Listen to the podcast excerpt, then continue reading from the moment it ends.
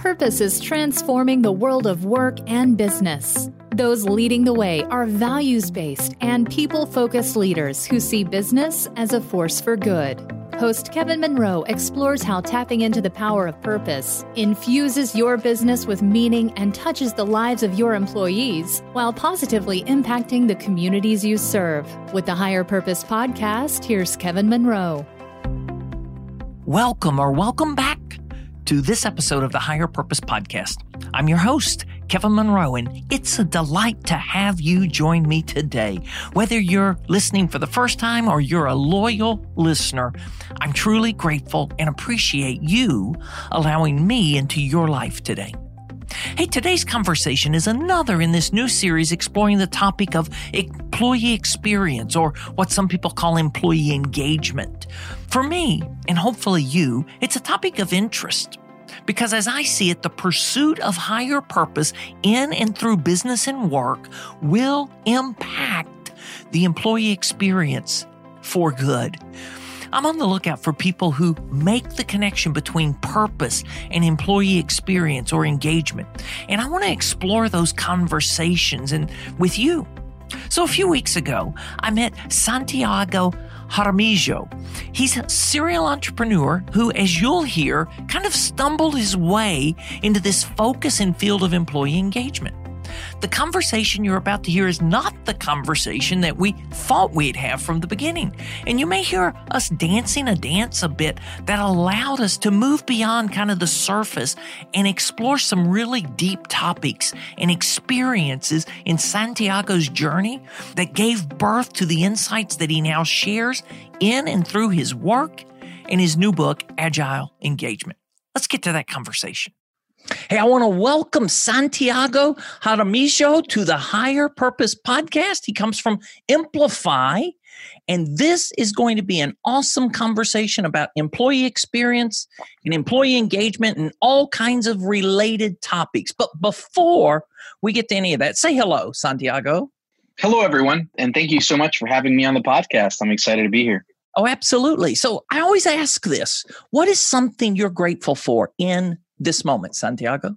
Sure. I think being able to live out my dream of starting and growing a business that helps people unlock their potential, I just I see that as a gift. I mean, you have to be you know born in this decade in, in this moment in history in this location for me to have the opportunity to get to just live out my dream which is grow a business a company that makes the world a better place and makes the people that surrounds it hopefully a better version of themselves. And I'm just so lucky that I get to do that, do something I'm passionate about. Awesome. Okay, so without going too much on a rabbit trail, and I've never met a rabbit trail I can resist, so it wasn't always that way for you, I take it. No, you know, I always, uh, when I started my first company called Blue Bridge, I did want to create a great culture and a place where people wanted to work and where they could not only earn a living, but enjoy their work and grow as people and make a difference. And, you know, but somewhere along the line in that business, I think the pressures and concerns of growth, I think, began to distract me from what really, really mattered, which is ultimately not creating a successful business, but how I treated people and the impact that the spaces that I created had on others.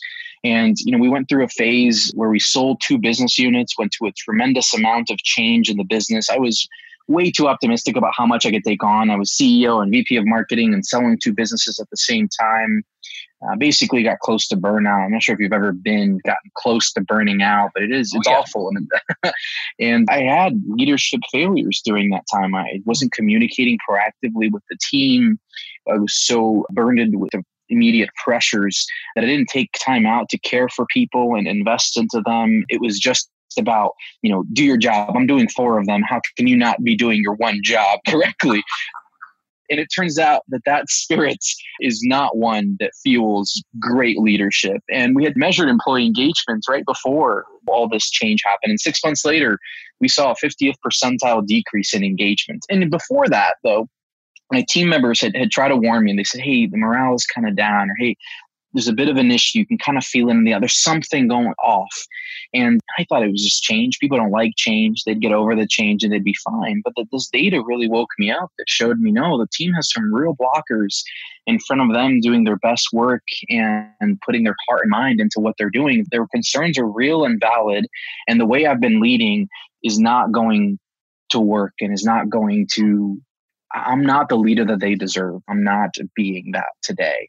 And so that really woke me up, you know, a few years ago and it renewed my commitment for my primary legacy isn't building a profitable, successful business. My primary legacy is how I treat people and how I lead on the way to growing a business of significance. Okay, now here's what I love how a bunny trail just opens up so many avenues for the meaningful conversation that we both want to have and that you listening want to engage in. So there's so many things you said that let me pick a couple of them and come back into the kind of the big idea that we're after through these side avenues. One of those data came your way that showed employee engagement had dropped off 50%. Did you believe that initially? Or what was the story in your head about the data you were seeing? Sure. Yeah, I had to first believe that the data was valid. So I had to believe that we asked questions that industrial organizational psychologists believe accurately measure this psychological condition called employee engagement. Right. And that we had collected this data in a statistically significant and statistically correct way of gathering and analyzing the data. So the data wasn't lying we were measuring the right thing. The questions measure that thing accurately, and we analyze the data. The data was analyzed in a credible way that I believe that the data was accurate. So I, I really couldn't sort of poke a hole in it and not be responsible and accountable for this. It was real from the beginning. I believed the data. So, what's the narrative going on in your mind if you remember about the data? So you can't debunk the data because of the way you've approached it and the kinds of businesses you've been in, where other leaders would probably debunk the data and just go, "Oh, the data's wrong." So you couldn't debunk the data. So I'm guessing there was a narrative, a counter narrative that came up to explain the data. Yeah, it was an emotional moment looking at data that basically grades your leadership in a way. It's very personal. Yeah and for those of us that probably put a little bit too much weight on our self-worth and value based on how good we are at our jobs it can even be more devastating to see the data and find out that you're maybe not as good of a leader as you thought it might be. So it was waves of emotion at first. It was empathy. I realized that the spaces i had been creating had caused people to not be fully engaged for half their waking life at work right we spend a lot of time at work and work matters for our life. And i was ultimately responsible for creating a space that wasn't letting people achieve their potential and become better selves. So i had empathy because i realized the impact of my actions if you will or lack of inact uh, lack of action or, or leadership. I felt ashamed and embarrassed hmm. that because you really knew better. Yeah i knew better. exactly i knew better but something's going on in the environment that gets you distracted. That's right. all of a sudden, yeah, plates are spinning and you got to keep the plates spinning. And just one of those plates is the employee engagement plate, perhaps. But there are these other plates. Am I yes. telling the story? I mean, it looks like that's right. That's right. And I think one one mistake I did was of compartmentalizing, which is there's an employee engagement plate when in fact it's really like much more foundational. It's a worldview. It's a part of every plate. It's embedded inside of each plate itself. It's the main thing. It's not just this one area that I ignored. By ignoring this one little area called people and employee engagement, I ignored the whole thing. Hmm. So I'm going to come back to that in a moment. But then what happened in your story and what was the turnaround moment for you? Or, you know, was it a series of moments or, you know, when did Santiago go, hmm, I can't look in the mirror. I don't recognize the guy I see in the mirror anymore. When I do recognize him, I don't like him. So something's got to change. Talk about that moment. Sure. And thanks for being vulnerable here because this is not what we had planned to talk about. sure. No, that's all right. You know, I think one of the first things is around that same time, a couple of really great people surprise left. They just quit. And so this was another data point for me to realize that, all right, put the data together, a few good people surprise quitting, you know, th- there's a real problem. So seeing the data, first decision was all right this is not my the number one most important thing that i need to do is lead in such a way that it turns this ship around and we rescue and, and save our culture and, and, get back to thriving and number two the data showed the way uh, before i didn't understand what the root cause why did employee engagement go down? And the data showed me you know the, our purpose driver was low of engagement. And it turns out that we had a really clear sense of purpose and mission in the old company and we just sold it and started a new one. And folks didn't know what the purpose and the reason for the existence of the new thing was. And so we hired all these mission purpose first people that came to bluebridge to make a difference and we moved their cheese and took that flag off the mountaintop and said that's not the right flag anymore but we didn't give them a new mountain to climb mm. and a new direction to go pursue and so for me it was a this is the most important thing to do and b i've got to start with a sense of purpose so at, at our next company meeting I vulnerably shared my experience doing this data. Hey, this is embarrassing, and I felt ashamed, and I've let you all down. And I'm committed more than ever to fix this and improve this. And the very first is we've got to get aligned around our why and why we exist. And facilitated an all companies, about 50 people at the time, whiteboard session at our company meeting about how do you get meaning from what we do? What do you think our why is for this new business? And hearing that input from everybody, a couple weeks later, we just crafted an authentic purpose statement that was true of where we were headed that we all had a hand on and participated in and we rallied together and 90 days later our purpose driver was up significantly not all the way to where it had been but you know it took about two to three quarters for us to get back to where we have been Okay. And then, you know, I'm mindful of our time, so we can't go into all of the details of that story, but that story led to where you are today and the work you do today. Give us the Cliff Notes version of that journey. Sure. You know, what I realized in growing my first business is that I love data, and data helped me prioritize, which prioritizing is just strategy. And so I use data to say no to lots of good things, to pursue just a couple of great things and say yes to them. And I realized I had I paired data and gut in every other business function. I had customer NPS daily. We measured cash weekly. And I looked at what's the data that we're getting with employee engagement and culture. And I realized that we're just doing it once a year.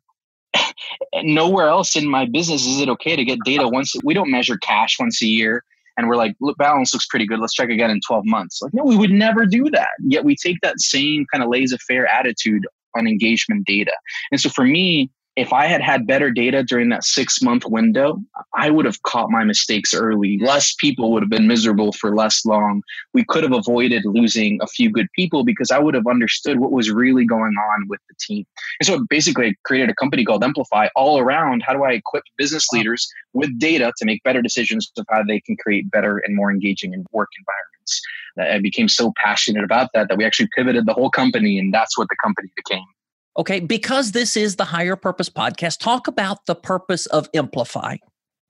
Sure. The purpose of Emplify is to help all people unlock their full potential at work.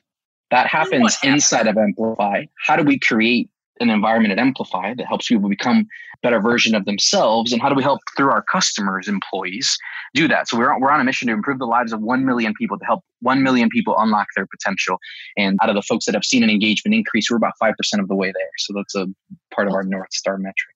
So when you unlock people's potential at work walk me through some of the ripples of that because i mean i see a whole set of ripples santiago. It, just talk through three or four of those ripples because here's what i believe.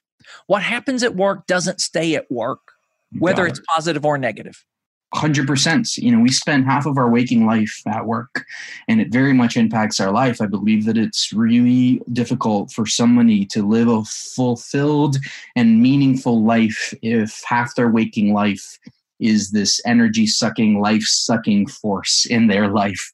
And so, if we can create spaces at work that help people become better, I think the impact on family and friends and society ripples out from that. And i think is one of the primary ways that we can influence the world is by creating better more human work environments. Okay. Now the impact to business. The business. Businesses that really get this more or less profitable as a business? I mean, are they doing this and all of a sudden they're now changing their status to do they have to become a nonprofit entity because you can't do business like this and make a profit? No, not at all. There's a really interesting example of a manufacturing company, and they had a big employee turnover problem. And I mean, they would turn over 100% of their team every single year. The costs of that are incredible. Yeah. The quality control to hiring and recruitment, to increase costs of onboarding and training. And they asked their employees, worked with us at Emplify, and they asked them, well, how could we be better? How could we have a better culture? And uh, their assessment said, well, you need to improve utilization in the production team. Just people need to be challenged and use their full skills and abilities. They found out by talking to their team, starting a dialogue, that most of these uh, highly skilled welders in their production team were not getting to weld all day. Their craft, their art, the thing they were there for, they were having to move heavy metal sheets every day for most of their day to get them ready for welding. And so the team said, just buy us a forklift and our backs will hurt less and we'll be able to pick up our kids afterwards and we'll get more welding done. And so mm-hmm. management decided to spend $60,000 on a forklift and a leveling table and what they found out is that employee engagement went up for that team. They went from the lowest engaged team to the second most highly engaged team. And production productivity, the number of parts per day that that production crew was producing, went up by 30%, meaning that crew produced 3.8 million more dollars every year with the same labor costs, 3.8 million more product, 10% profit margin, 300,000, 380,000 to the bottom line. So you have a $60,000 investment that turned into less than 90 days later a $380,000 net profit increase. And those people's lives were changed. They got to weld, their backs hurt less, and they believed more in leadership because leadership took the time to ask, they heard, they were listened to, they took an action. And I think that's the magic of employee engagement is it's not just like the right human thing to do because it's good for people and we have a responsibility as leaders to steward our people's time well. It's also better for business to have a highly engaged environment. And that's what i loved about the space is it it helps both people and companies. Absolutely. So i want to echo that. Doing this if you're listening and you have that doubting question in your mind doing this not only is it the right thing to do from a humans first or a humans perspective but it becomes good for business and a profitable thing to do. That's not a guarantee and there are a lot of factors there, but it can be both. It's not one at the expense of the other, which also means that if you're running a profitable business and you've got miserable people, you don't have to sacrifice the profit to fix the people issue. Do you agree? I very much agree, with one distinction of if done right if done right. It can be very profitable. And I, and I, think a lot of leaders, though, have hangovers from doing it the wrong way that have kind of burned them out on this approach. And there's a lot out there about buying ping pong tables and prettier office space and more office snacks. Culture committees form and they're famously responsible for more happy hours. You know what will help is more parties with alcohol, or hey, let's get everybody a branded swag jacket with the logo of the company, or let's have Starbucks gift cards to pass out when people do the right things. And I think these are all based on a fundamental misunderstanding of what truly motivates people and how you truly improve employee engagement. So lots of leaders try those kind of band-aids that are silly and people talk about and they, they see no impact. They don't see people's lives get better and they don't see business improve and so they get burnt out on this idea of improving culture because it seems to them like a bunch of fluffy crap that we do. And so there's a right way to do things and i think that's not fluffy and then there's a very fluffy way of doing this that won't have an impact and i think it's caused a lot of hangovers from people uh, in their culture and leadership journey I want to get there in just a minute. But before we do, I want to go back to the spinning plates. And you had an observation there that I want you to unpack that some people think there is an employee engagement plate, and that employee engagement is this one silo, if you're in a silo thought, or it's this one activity. How do you define engagement, and how is it bigger than a plate? That's a great question. So the definition of employee engagement that is both academically accurate if you ask an industrial organizational psychologist and that's easy to remember the blend of both is you can think about three word head heart and hands i love what your previous guest bob said around that and it's an employee's intellectual connection and their emotional connection with their work that causes them to strive after with their hands after the company's goals and mission. So it's somebody who says, My heart and my head are all in in what I'm doing. And oh. because of that, I want to pursue what this company is about with my full and best self. And that is an outcome of a great employee experience. It's an employee experience is what a person, an employee experiences. And that begins even before they're hired. Right. Right. It begins in recruitment. It becomes in the expectations set about their role and their pay and the benefits and the environment. It's their first day, their 10th, their 100th, and their 10,000. Right. It's this entire journey that an employee, if that's a good employee experience, you get high levels of employee engagement. If that is a bad employee experience, you get poor levels of employee engagement. And so measuring employee engagement helps you prioritize where in the employee experience do we make changes? Because we can make changes in 10,000 places but how do we prioritize this changes the changes on the employee experience that will create the most value for the least amount of you know, highest leverage actions that we can take to move the needle the most? And it's in everything that we do not just one plate it's connected to everything else. Customer experience how is that connected to employee engagement? Well who's delivering the customer experience right? I've never seen a great employee customer experience be delivered by a disengaged person who couldn't care less about their job. It just doesn't happen. I've never seen someone innovate in a company whose head and heart are checked out.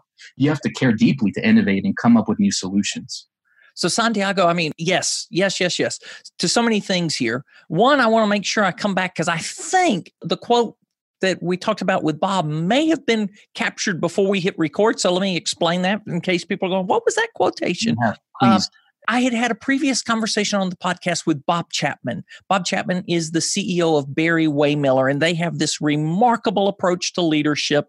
And one of the things that Bob said that they recognized we've paid people for their hands for years because they're a manufacturing company they would have given us their head and their hearts for free if we'd only known how to ask. And so, employee engagement is that full person showing up, head, heart, and hands, and engaging head, heart, and hands, believing in the mission, and just being fully engaged because they want to, not because anybody's coercing them, That's but right. just because they believe in the mission. Back to your purpose statement, they buy into the purpose. They buy into the big purpose of the company. They see dotted lines between what they do in their daily role and that company's bigger purpose, right? And all of that drives this. Yes, I, I cannot agree more. Okay, so going back to the fallacies, one of the fallacies, I think, is kind of what you said that there's the magic blue pill. Just give us the employee engagement blue pill. And we know it's the same one that Google took, and it's the one that whatever their competitor is in their market that's the leader in that. Let's just go do what they did. And obviously, we're going to get the same result. What's wrong with that? Yeah, I think that's similar to, you know, hearing that your friend took this prescription and it made them feel better. And that maybe if I could get that prescription, I would feel better. And it's like, well, what if you don't have the condition that that person has? It can make you very deathly ill. You should not be just taking prescriptions. They took a prescription for a very diagnosed problem. And I think most companies take action on employee engagement and culture improvements without first understanding what are the root causes and the problems that are there that are deep and true before you buy software. So, for example, a lot of times we will go into companies and they'll have just bought this new shiny recognition software and it gives gold stars and badges to employees for doing various things. But they have super inexperienced managers who are great technical contributors that got promoted too quickly into managers. They don't have good managers, but they buy a software system that just gives gold stars to people. Is that going to solve the real problem, which is managers are not well trained? Or a company doesn't have a good sense of purpose or values, but they buy more snacks for the office, or they will let millennials wear jeans on Fridays. And it's like, well, that's not your core issue, right? You were just putting band aid on a bleeding wound. It's not going to get any better. It's just going to fester. So I think that's the first thing is we take solutions without first diagnosing what the problems are. The second thing I believe is that we take employee satisfaction or employee happiness and set that as the goal not employee engagement. You might be asking, that seems to be splitting hairs. What's the difference? Isn't it all the same thing? If you talk to an industrial organizational psychologist, they'll tell you that you measure happiness. In fact, well, most psychologists will tell you that they don't know how to measure happiness because what is happiness? And happiness for one employee is totally different for the person right next to them doing the same job. Exactly. And it's so life and person dependent. And how do you know if work is having an impact on that? Satisfaction, though, I think is the more pernicious lie that's been sold to leaders and they've been misled that employee satisfaction is the goal. And in fact, in the 1980s, that was the best psychological condition that you could measure in a person.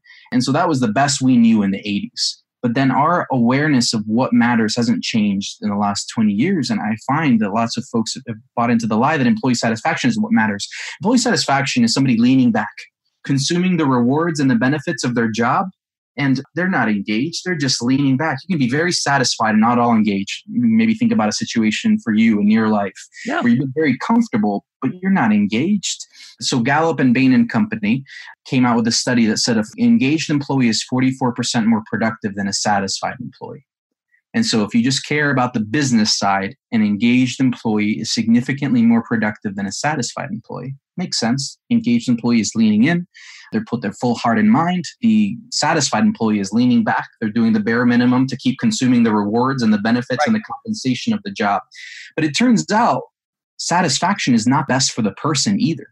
Think about when you've grown in your life. Has it been when you've been kicking back and you've been comfortable and you're just consuming benefits and rewards? In the comfort zone? Exactly. When you're in your comfort zone. I think the saying is there is no growth in the comfort zone. Exactly. No pain, no gain, right? And so when we're engaged, we strive after challenges that stretch us, that push us beyond our current capabilities. And we're forced to grow our person and our capabilities and our mental frameworks to succeed with this new challenge. And so it turns out that if you focus on satisfaction, you're not even helping the person the most because people don't grow in a sense of comfort. And all of these things, perks and more money and benefits and gift cards and office snacks, these are all perks that help with employee satisfaction and they do nothing for employee engagement. Okay, so what is the better measure? I'd say measuring employee engagement. Okay. It's the outcome of employee experience and it's a way better. In fact, most leaders would say how we measure our culture is turnover. we find out at the exit interview what we need to do to improve our culture. And I would say that's incredibly way too late. Those are people, good people that you wanted to keep that are leaving, and you're finding out in a very lagging way. If we can get an employee engagement, we can prevent that turnover from even happening six to nine months down the road.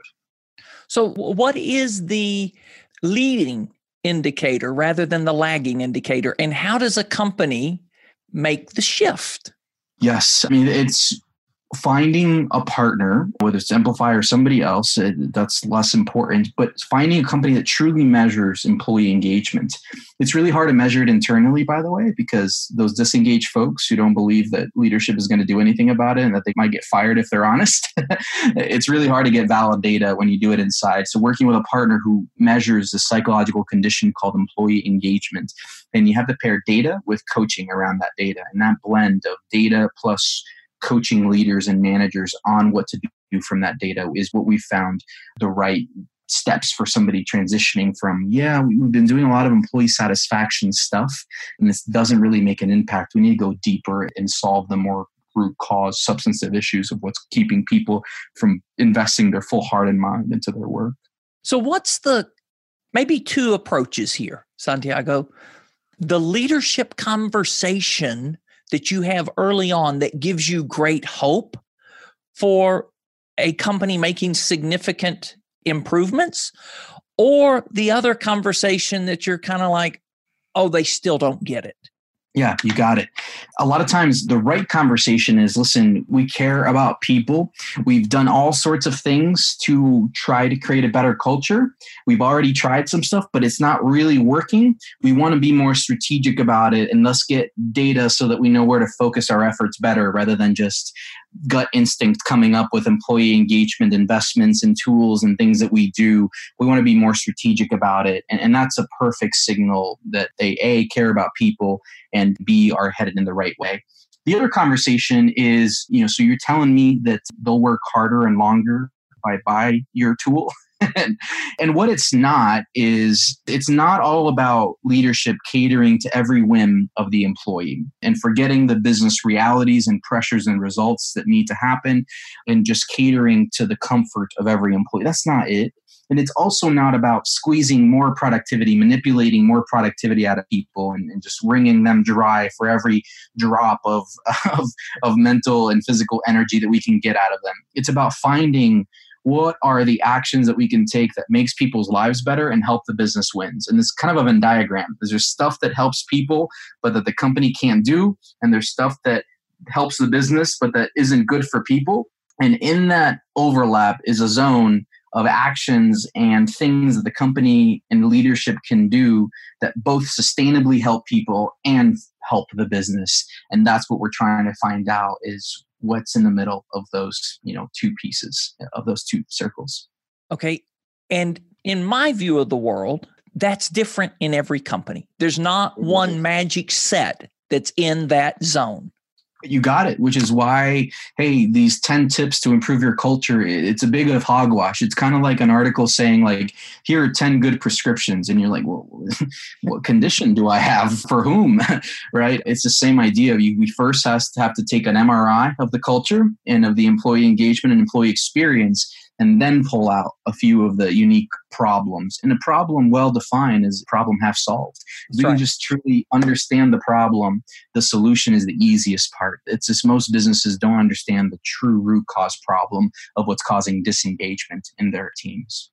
Okay, so Santiago, we are up against a hard stop, running out of time here. Didn't get to go into everything that I would have liked to have gone into, but where we're at in this conversation now, what's something that brings this to a fitting pause? Maybe not a close, maybe we pick this up later, but a fitting close for now or pause for now. It, you know, just doesn't leave people hanging. Sure. You know, I think it's the remarkable power of participation breeding ownership. And what I mean by that, if if we can first leaders and business leaders can take a posture of asking their team how can we better serve you? How can we create a more engaging culture for you? And listening to what people say and truly hearing them out and taking action on just a couple of things it can be so much more powerful than leadership and management from the top down picking an action for employee engagement and assuming and there, i'll tell you a story around that. Betty crocker came out with ready food cake mix in the 1940s. And this was going to revolutionize cake making. Right? You went from all scratch materials, taking an hour plus to make, to just the mix. You put water in, you mix it together, stick it in the oven, and it's done. And they had really aggressive sales expectation for the ready cake mix. And they launched sales struggled significantly were underwhelming and betty crocker did focus groups and they asked people why aren't you buying this food cake and they said, Well, it feels like a fraud of a cake. I did so little to make it that I'm embarrassed to put it out in front of my guests because I had such little to do with it. It feels like I just bought a store bought cake. I can't take credit for it. It feels like a fraud cake. And so, you know what they did? And then Ready Cake Mix became one of their best selling categories. They made it harder to make. You had to add the egg. You had to add the egg and oil. And just that change helped people feel like that was their cake, take ownership of the cake. And I think that's what happens when leaders ask their team, How could we better serve you? And you listen to their idea and act to their idea. It feels like it's their cake, like it's their company. We want people to act like owners. Let's let them participate in driving some of the ideas and the change. And it's incredible what happens when, when, when leadership does that.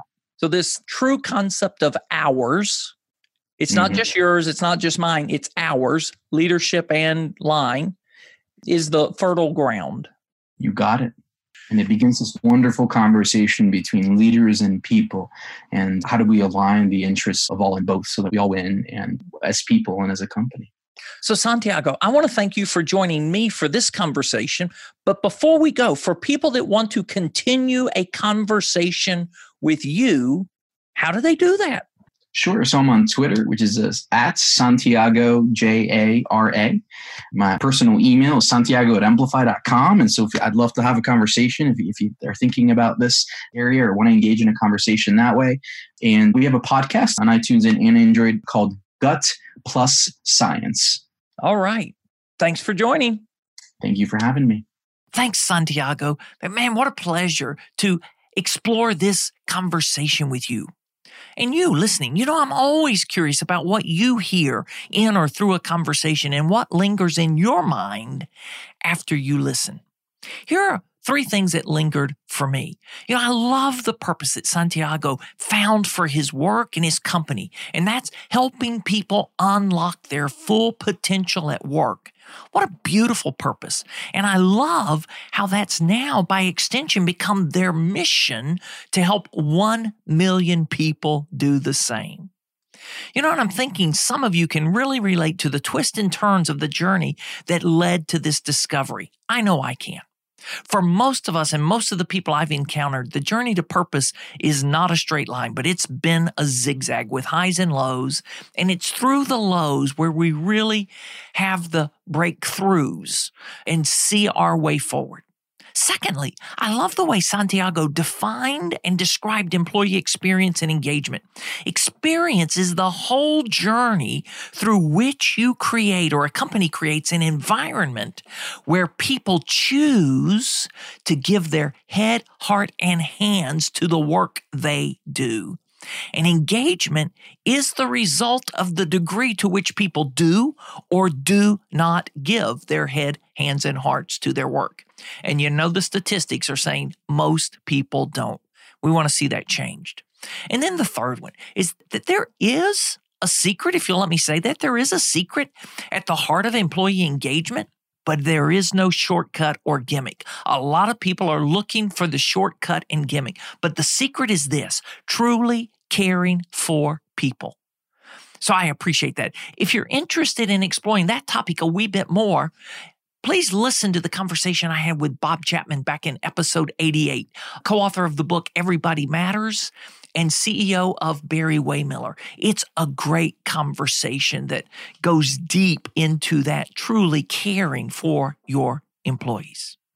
Well, you know, I'm always curious to hear what's rolling through your mind. Drop me an email, kevin at higherpurposepodcast.com, post on social, or call me 678 744 5111.